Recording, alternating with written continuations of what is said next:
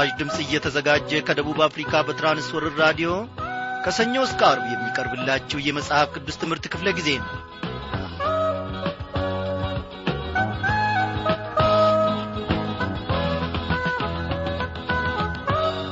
እንደምናመሻችሁ በጌታ የተወደዳችሁ ክብሯን አድማጮቼ እግዚአብሔር እየተመሰገነ ይሁን እናንተንም በያላችሁበት ውስጥ በሰላሙ የጠበቀ ጌታ እኛንም በዚህ በሰላሙ ውስጥ ጠብቆን። በዚህች ምሽት በዚህ በራዲዮ ሞገድ አማካኝነት ሁላችንም እንድንገናኝ ፈቃዱ ሆኗል። በዛሬው ምሽት ክፍለ ጊዜ ጥናታችን እንደተለመደው ተከታታዩን የኦሪት ዘፍጥረት መጽሐፍ ጥናታችንን እንቀጥላለን። ዝማሬ ያስቀድመን ወደ ትምህርታችን እናልፋለን። ጌታን በዚህ ዝማሬ አብረን አንድ ላይ ከፍ ከፍ እናደርጋለን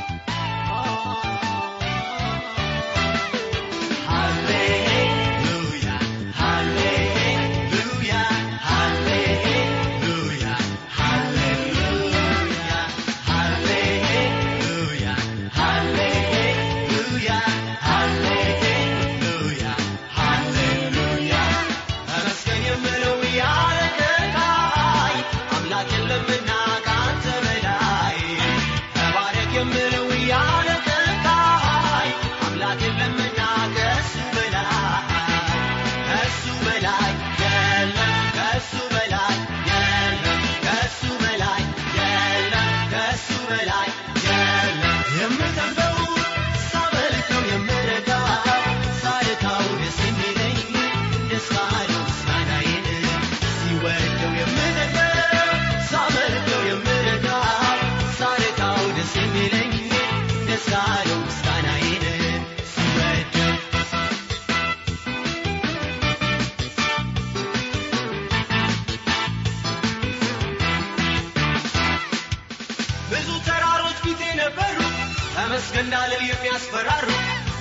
ከልካይ ጌታ እንዳመልከው አደላደለው ሜዳ አደረገው። ከሱ በላይ የለም ከሱ በላይ የለም ከሱ በላይ የለም ከሱ በላይ የለም። ተመስገን የምለው ያለ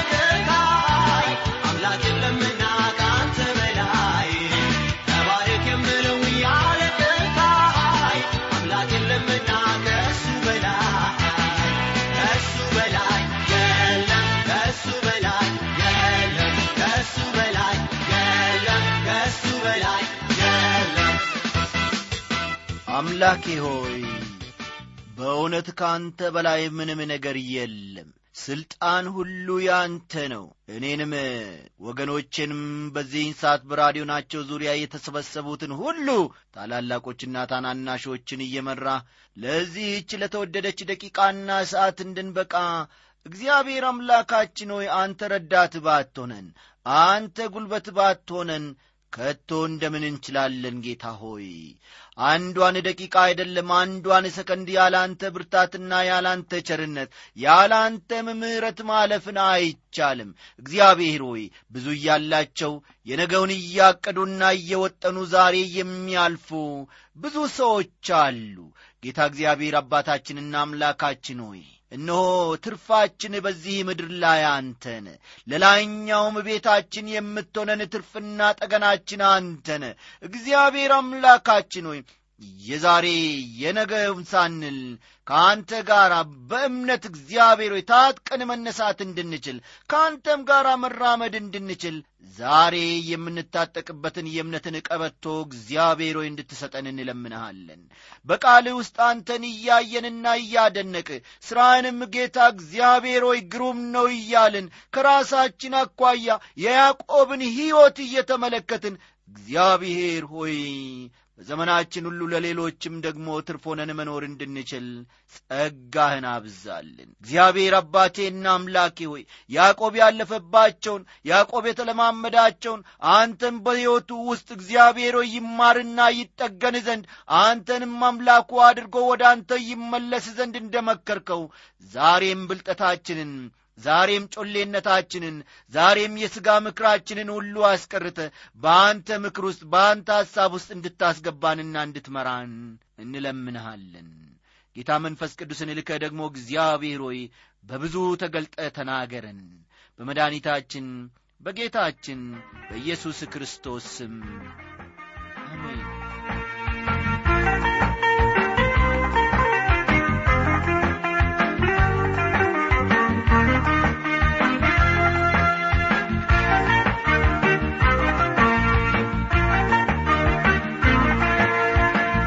ክቡራን አድማጮቼ ባለፈው ምሽት ክፍለ ጊዜ ጥናታችን የኦሪት ዘፍጥረት ምዕራፍ 28ን ትምህርት ጨርሰን ወደ ምዕራፍ 29 መሸጋገራችን የሚታወቅ ነው። አዎ በዚህ ማለትም በምዕራፍ 29 መግቢያ ያዕቆብ የዘራውን ክፋት ማጨድ እንደጀመረ ስንመለከት ነበረ። ልክ ነው። ሰው የሚዘራውን ያንኑ ደግሞ ያጭዳል የሚለው መመሪያ በዚህ በያዕቆብ ሕይወት ውስጥም ደግሞ እየተከናወነ መሆኑን አይተናል። አሁን ያዕቆብ ወደ ካራን ደርሶ የበግረኞችን በመምከር ላይ እንዳለ በምን ሰዓት በጎች ውሃ መጠጣትና መሰማራት እንዳለባቸውም ለአገሩ እረኞች ሲመክራቸውና ሲናገራቸው ተመልክተናል። ከዚያስ ከዚያ ደግሞ ቀጥሎ ያለውን ቁጥር ከቁጥር ስምንት እስከ አስር ያለውን አብረን አንድ ላይ እንመለከታለንና እስቲ መጽሐፍ ቅዱሶቻችሁ እንደ ወትሮ ሁሉ አውጥታችሁ ኦሪት ዘፍጥረት ምዕራፍ 29 ከቁጥር 8 እስከ 10 ያለውን የተመልከቱ።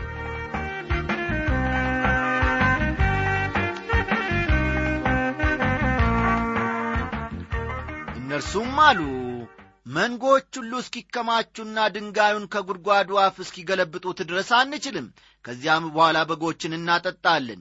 እርሱም ገና ከእነርሱ ጋር ሲነጋገር እነሆ የላባ ልጅ ራሔል ከአባቷ በጎች ጋር ደረሰች። እርሷ የአባቷን በጎች ትጠብቅ ነበርና ያዕቆብም የእናቱን ወንድም የላባን ልጅ ራሔልንና የአጎቱን የላባን በጎች ባየ ጊዜ ቀረበ። ከጉድጓዱም አፍ ድንጋዩን ገለበጠ የአጎቱን የላባን በጎችንም አጠጣ ይላል።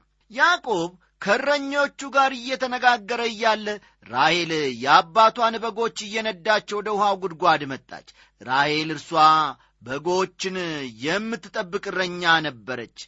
በጥንት ዘመን የእረኝነት ሥራ ሴቶችንም ይመለከት ነበርና ያዕቆብ ወደ ራሔልና ወደ በጎቹ ቀረበና ጉድጓዱን ከፍቶ ያጎቱን የላባን በጎች ውሃ አጠጣ። የላባን በጎች ውሃ እንዲያጠጣ ማን እንደነገረው አላውቅም። ያዕቆብ ይህንን ያደረገው በራሱ ተነሳስቶ ሳይሆን አይቀርም። ምክንያቱም ብዙ የራሱን የብልጠት ዘዴዎች ይጠቀማልና ይህ ደግሞ በመጀመሪያ የሕይወቱ ክፍል የታየ ክስተት ነበረ። በዚህ ዐይነትም ራሔልን በመርዳት አድራጎቱ ልቧን እያማለለ እሷንም እየማረከ ወደ ላባ ወደ አጎቱ ቤት ሊገባ ነው። ወደፊት በአጎቱ በላባ ቤት ብዙ ተግባራዊ ትምህርት ይጠብቀዋል። ያዕቆብ ራሔልን ሳማት ቃሉንም ከፍ አድርጎ አለቀሰ ይላል ቁጥር 11 ደግሞ። ይህ ጥቅስ ሁልጊዜ እንግዳ ነገር ይሆንብኛል እውነቱን ለመናገር ወገኖቼ ያዕቆብ ያችን ልጃገረድ ማለትም ራሔልን መሳሙና ማልቀሱ ለምን እንደሆነ አይገባኝም። ቢሆንም አንድ የምረዳው ነገር ቢኖር ልጁ ያዕቆብ ቤቱን ከለቀቀ በኋላ በጣም ረጅም የሆነውን ጉዞ ብቻውን ተጉዟል። የገሊላን ባሕር አቋርጦ በረሃውን አልፎ ወደ ሶርያ መድረስ ነበረበት። በዚህ ረጅም ጉዞ ብዙ ዐይነት ገጠመኞችን እንዳለፈ አስባለሁ ወደ ዘመዶቹ ሰፈር ሲደርስ አስቀድሞ እንደሚያውቃቸው ዐይነት ሰዎች ሰላምታ መስጠትና መነጋገር ጀመረ። ናፍቆት በልቡ ፍልቅ ፍልቅ ማለትም ጀምሯል። ጥያቄም ይጠይቃቸዋል። እነርሱ እርዳታ ሳይፈልጉ ያዕቆብ ግን ድንጋዩን ከጉድጓዱ አፍ ሊያስወግድ ይፈልጋል። የቤተሰቡ አባል የሆነችው ራሔልን ሲያገኛትና ሰላምታ ሲሰጣት ስሜቱን መቆጣጠር ስላልቻለ እንዳለቀሰ አስባለሁ ያዕቆብም የአባቷ ዘመድና የርብቃ ልጅ መሆኑን ለራሔል አስታወቃት። እርሷም ሮጣ ሄዳ ለአባቷ ይህን ነገር ነገረችው የሚለውን ከቁጥር አሥራ ሁለት እንመለከታለን። ያዕቆብ ራሱን የራሔል አባት ዘመድ አድርጎ እንደሚጠራ ተመልከቱ። እርሷን ማለትም ራሔልን የአጎቱ ልጅ እንደሆነች ለምን እንዳልተናገራት አናውቅም። የሆነ ሆኖ ግን ያዕቆብ የርብቃ ልጅ በመሆኑ ለዚህ ቤተሰብ የቅርብ ዝምድና አለው ያዕቆብ ላባን ስለ መገናኘቱ የሚያወሳው ክፍል ደግሞ ቁጥር አሥራ ሦስት ነው። ላባም የእቱን ልጅ የያዕቆብን ወሬ በሰማ ጊዜ ሊቀበለው ሮጠ። አክፎም ሳመው ወደ ቤቱም አገባው።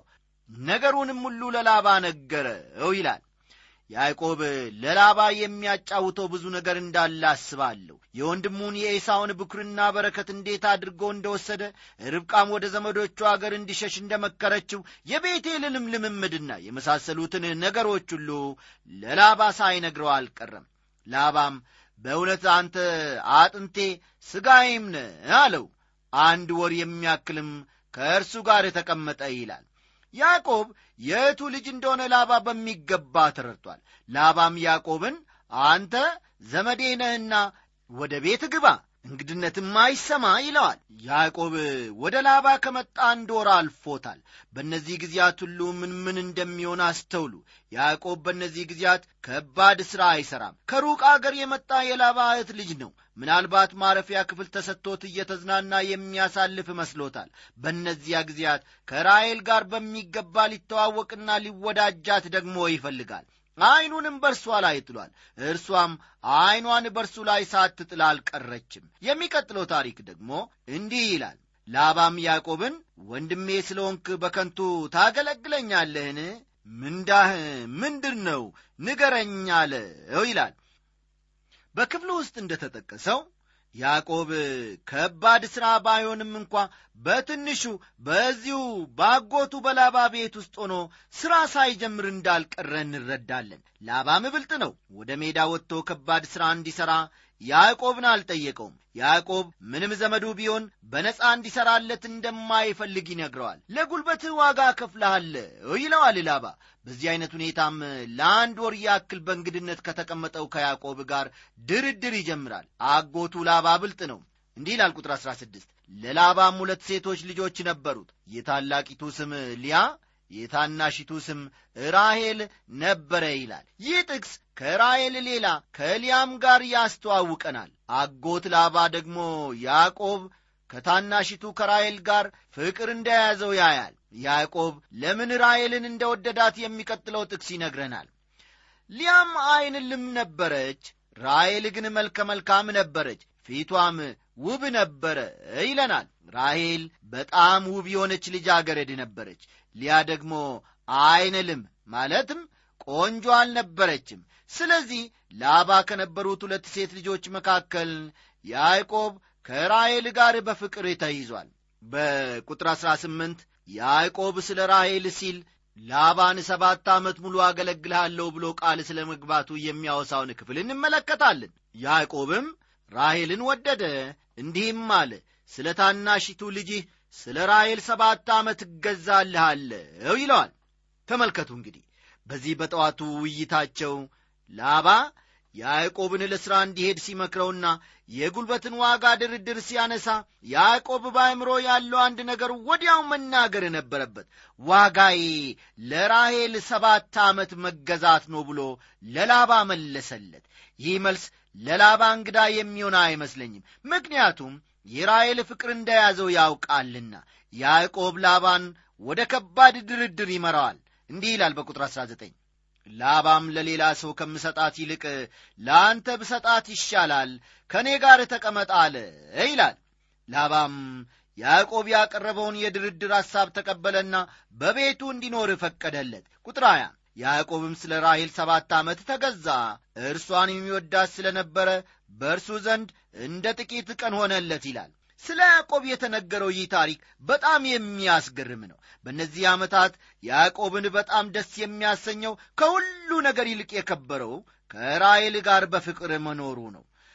ከባድ ሥራ እንደሚሠራም ይታያል። ላባም ይህንን እንዲያደርግ ይፈልጋል። ያዕቆብ በዝናብ የሚሆን በፀሐይ በሁሉ ዐይነት የአየር ጠባይ ውስጥ ተግቶ ይሠራል።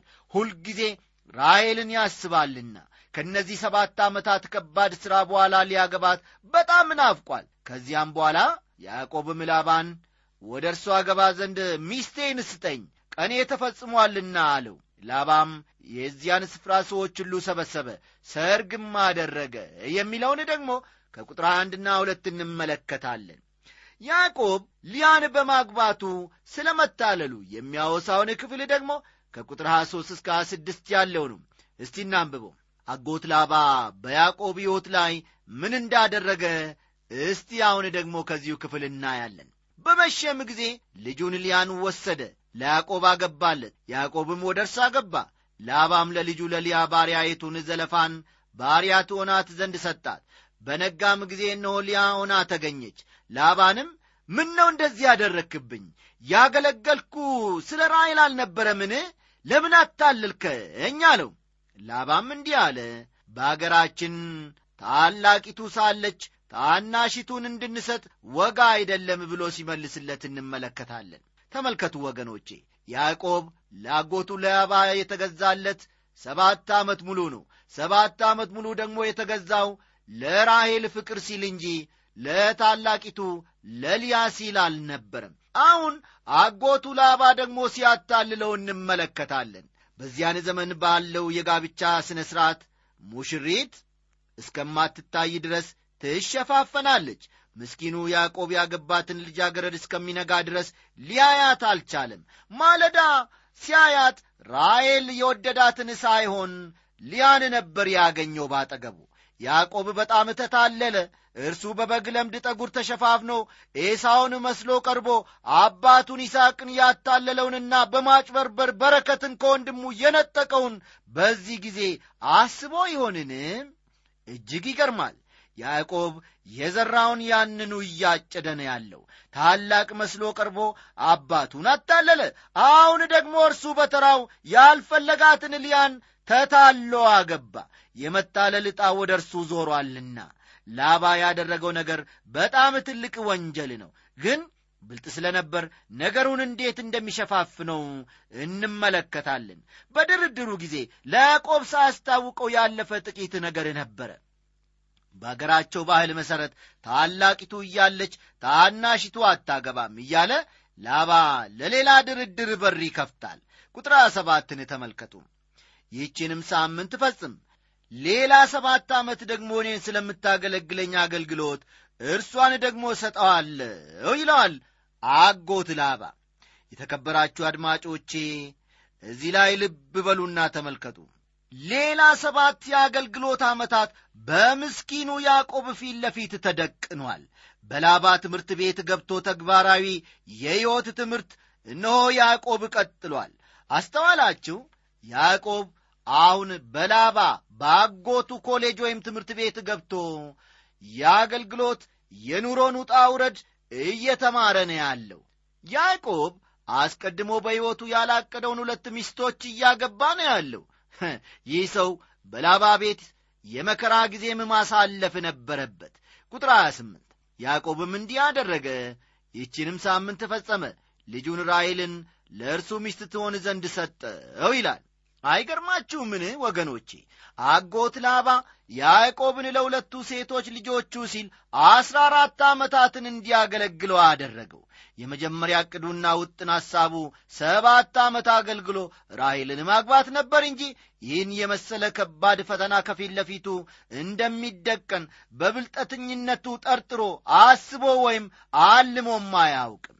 አንድ ነገር ታስቡ ይሆናል ያዕቆብ ሁለት ሚስቶችን ማግባቱ በመጽሐፍ ቅዱስ እስከተጠቀሰ ድረስ እግዚአብሔር ድርብ ጋብቻን ይፈቅዳል ማለት ነው። ትሉ ይሆናል።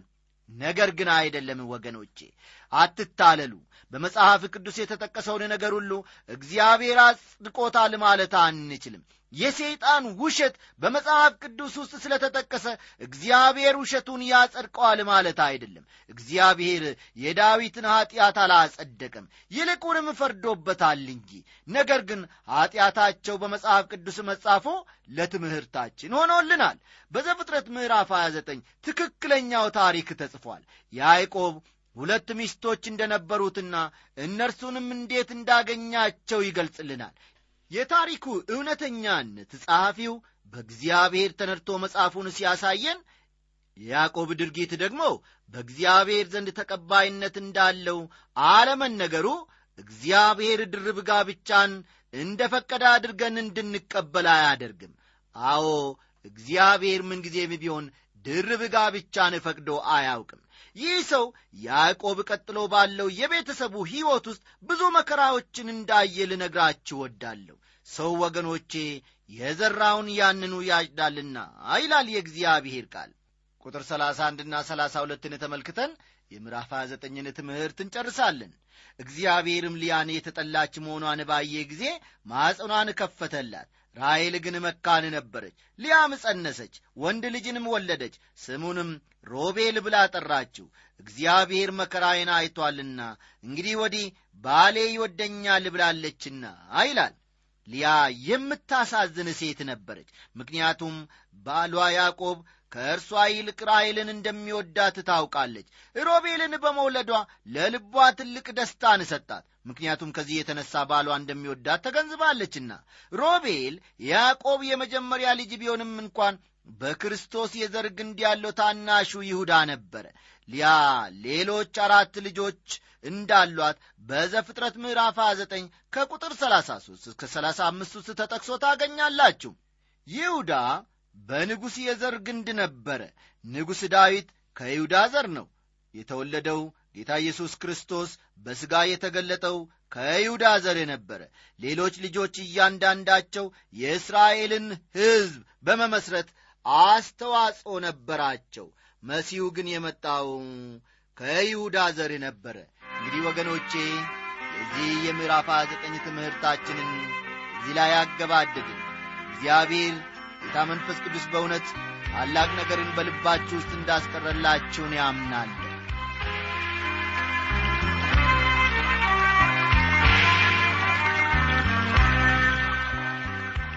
በመቀጠል ደግሞ የምዕራፍ ሰላሳን ትምህርት በከፊሉ አብረን እንመለከታለን። ወደዚህ ምዕራፍ በምንመጣበት ጊዜ ምንም እንኳን ያዕቆብ ኀጢአት ቢያደርግም እግዚአብሔር ግን ሥራውን እንደ ቀጠለ እናስተውላለን። እግዚአብሔር ሥራውን የቀጠለው ያዕቆብ ኀጢአት ስለ ሠራ አይደለም። ነገር ግን ከዚያ ባሻገር ነው። የዚህ ምዕራፍ አብይ መልእክት ያዕቆብ ቤተሰብና የልጆቹ መወለድ የሚል ነው። ያዕቆብ ከላባ ቤት ለመውጣት ብዙ ጊዜ ፈጀበት። በመጨረሻም የብልጠት ስምምነት ተስማማ። ለያዕቆብ ልጆች እንደ ተወለዱለት የሚያወሳው ቁጥር አንድ ነው። በዚያ ዘመን አንዲት ሴት ልጅ ካልወለደች የተናቀች ትሆን ነበረ ብዙ ልጆች ከወለደች ግን በመልካም ሁኔታ ትከበራለች። ቁጥር ሁለትና ሦስትን ተመልከቱ።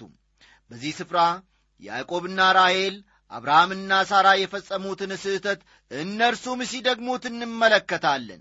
እግዚአብሔር እንዲህ ያለውን አድራጎት ለእነ አብርሃም አላጸደቅም አሁንም ቢሆን አያጸድቅም። እነዚህ ድርጊቶች በመጽሐፍ ቅዱስ ውስጥ ተመዝግቦ በመገኘታቸው ብቻ እግዚአብሔር ያጸደቃቸው ልምምዶች ናቸው ማለት አይደለም። እስቲ ቃሉን እናንብበው ያዕቆብም ራሔልን ተቈጥቶ በውኑ እኔ የወድሽን ፍሬ በነሳሽ በእግዚአብሔር ቦታ ነኝን? አላት። እርሷም ባሪያዬ ባላ እነሆ አለች። ድረስባት በእኔም ጭላይ ትውለድ የእርሷም ልጆች ለእኔ ደግሞ ይሁኑልኝ አለች ይላል። እንግዲህ ተመልከቱ ይህ ታላቁ ስህተታቸው ነው። እግዚአብሔር ይህንን ጉዳይ እንዳላጸደቀላቸውም በልዩ ልዩ ሁኔታ ተገልጿል። ለምሳሌ በአብርሃም ቤተሰብ መካከል የተነሳው አምባጓሮ አንዱ የዚሁ ኀጢአት ውጤት ነው። ይህን ዐይነት አለመስማማትና ጠብ በይስሐቅም ቤተሰብ ተደግሟል። አሁንም በያዕቆብ ቤት እጅግ የከፋ ሁኔታን ሲፈጥር እንመለከታለን በሚቀጥሉት ቁጥሮች ውስጥ የራሔል ባሪያ ባላና የሊያ ባሪያ ዘለፋ ለያዕቆብ ወንዶች ልጆችን እንደወለዱለት ይነግሩናል። የዮሴፍ ከራሔል መወለድ የሚያወሳው ደግሞ ቁጥር 22 ቁጥር 23 ና 24 ነው። ይህ ልጅ ወደ ግብፅ ምድር የሚወርደው ታሪክ እጅግ አስደናቂ በመሆኑ የዚህን ታላቅ ሰው ታሪክ በሚቀጥሉት ምዕራፎች እንከታተላለን። ቀጥሎ ራሔል ቢንያምን ትወልዳለች። ይህንን ምዕራፍ አስራ ሁለቱን ያዕቆብን ልጆች ስም በመዘርዘር አጠቃልላለሁ። ምክንያቱም አስራ ሁለቱ የእስራኤል ነገዶችና ኋላም የእስራኤል ሕዝብ ከእነዚህ ልጆች የተገኙ በመሆናቸው በጣም አስፈላጊ ናቸውና። ያዕቆብ ከላባ ለመለየት ስለ መዘጋጀቱ የሚያወሳው ክፍል ደግሞ ቁጥር አምስትና ስድስት ነው። እናንብበው። ራሔልም ዮሴፍን ከወለደች በኋላ ያዕቆብ ላባን እንዲህ አለው ወደ ስፍራዬ ወደ አገር የምመለስ ዘንድ አሰናብተኝ። ስለ እነርሱ የተገዛሁላቸውን ሚስቶቼንና ልጆቼን ስጠኝና ሊድ የተገዛውልህን መገዛት ታውቃለህና አይለዋል አጎቱ ላባ የሚለውን ደግሞ ከሚቀጥለው ክፍል እንመለከታለን። ያዕቆብን ለመልቀቅ ይህ አጎቱ ፈቃደኛ ሆኖ አልተገኘም። ላባም በዐይንህ ፊት ሞገስን የማገኝ ብሆንስ ከዚሁ ተቀመጥ እግዚአብሔር በአንተ ምክንያት እንደ ባረከኝ ተመልክቻለሁና አለው ይላል። ይህ በጣም የሚያስገርም ነው። የገሬራ ንጉሥ አቢሜሌክ ይስሐቅ ከእርሱ ጋር በመሆኑ እንደ ተባረከ ለይስሐቅ እንደ ነገረው አስተውሉ።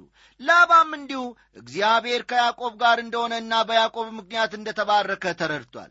ስለዚህ ላባ ያዕቆብን ልጄ ሆይ አትቸኩል ጥለኸኝም አትሂድ ባይሆን ደሞዝህን ከፍ አደርግልሃለሁ ሲለው እንመለከታለን። ቁጥር 28 ደሞዝህን ንገረኝ እርሱንም እሰጣለሁ አለ ይላል።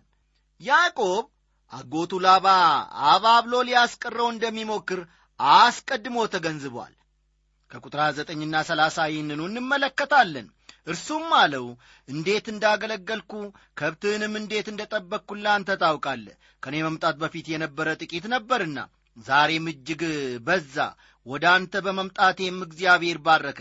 አሁንም እኔ ደግሞ ለቤቴ የምሠራው መቼ ነው ይላል። ያዕቆብን አቤቱታ ስሙ ወገኖቼ ደግሞ ደጋግሞ ለመናገር የሚፈልገው በእነዚህ ሁሉ የአገልግሎት ዘመኔ ከሁለቱ ሚስቶቼና ሠራተኞቻቸው እንዲሁም ከእነርሱ ከተወለዱት ልጆች በስተቀር ያተረፍኩት ምንም የለም ማለቱን ነው። በእርግጥ ለያዕቆብ አስራ አንድ ልጆች ተወልደውለታል እነዚህ ልጆቹን እንዴት ነው የሚያሳድጋቸው? ምንስ ሰርቶ ያበላቸዋል? ላባ ግን በያዕቆብ ምክንያት በለጠገ። ያዕቆብ ግን እኔ ምንም የለኝም እያለው ነው። እርሱም የምሰጥህ ምንድን ነው አለው። ያዕቆብም አለው ምንም አትስጠኝ። ይህንም ነገር ብታደርግልኝ እንደገና በጎችን አበላለሁ እጠብቃለሁም ዛሬ በመንጎች በኩል አልፋለሁ። በዚያም ከበጎች መካከል ዥንጉርጉርና ነቁጣ ያለበቱን ጥቁሩንም በጉሉ ከፍየሎቹም ነቅጧና ዥንጉርጉር ያሉበትን እለያለሁ። እነርሱም ደሞዜ ይሆናሉ ይለዋል። በሌላ አነጋገር ዥንጉርጉር ያልሆኑት የላባ ሲሆኑ ዥንጉርጉር የሆኑት ግን የያዕቆብ ይሆናሉ ማለት ነው። ያዕቆብ ዥንጉርጉሮቹ በጎች ብቻ ደሞዜ ይሆናሉ አለ። ይህ ለላባ የተመቸና ጥሩ አቀራረብ ይመስለኛል ከቁጥር 33 እስከ 35 ያለውን ደሞ እናንብብ። ስለዚህም በፊትህ ያለውን ደሞዜን ለመመልከት በመጣ ጊዜ ወደፊት ጻዲቅነቴ ይመሰክርልኛል። ከፍየሎች ዝንጉርጉርና ነቁጣ የሌለበት ከበግ ጠቦቶችም ጥቁር ያልሆኑ ሁሉ እርሱ በእኔ ዘንድ ቢገኝ እንደ ተሰረቀ ይቆጠርብኝ።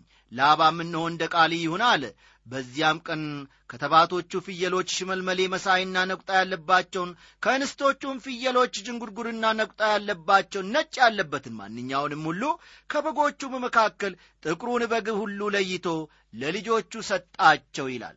ከሌሎች ጋር አይቀላቀሉም። ያዕቆብ አንድ አይነት የሆኑትን ብቻ በአንድ ላይ እንዲሆኑ አደረጋቸው። እነዚህም አንድ አይነት መልክና ቀለም ያላቸው ሲገናኙ እነርሱን የሚመስሉ ነው የሚወልዱት። እነርሱም ላጎቱ ለላባ እንዲሆኑ ተደረገ። ያዕቆብም በጣም የሚያስገርም ስምምነት ነው ያደረገው። እንግዲህ ወገኖቼ ይህንን ታሪክ መጨረሻውን በሚቀጥለው ክፍለ ጊዜ ትምህርታችን አብረን እንመለከታለን። ለዛሬው ግን ሰዓታችን ደርሷል። እኛም ልንሰናበትና ልንለያይ ነው እግዚአብሔር ደግሞ ወዶና ፈቅዶ ለነገ ቢያደርሰን የዚህን ተከታይ ክፍል ይዘንላችሁ እንቀርባለን።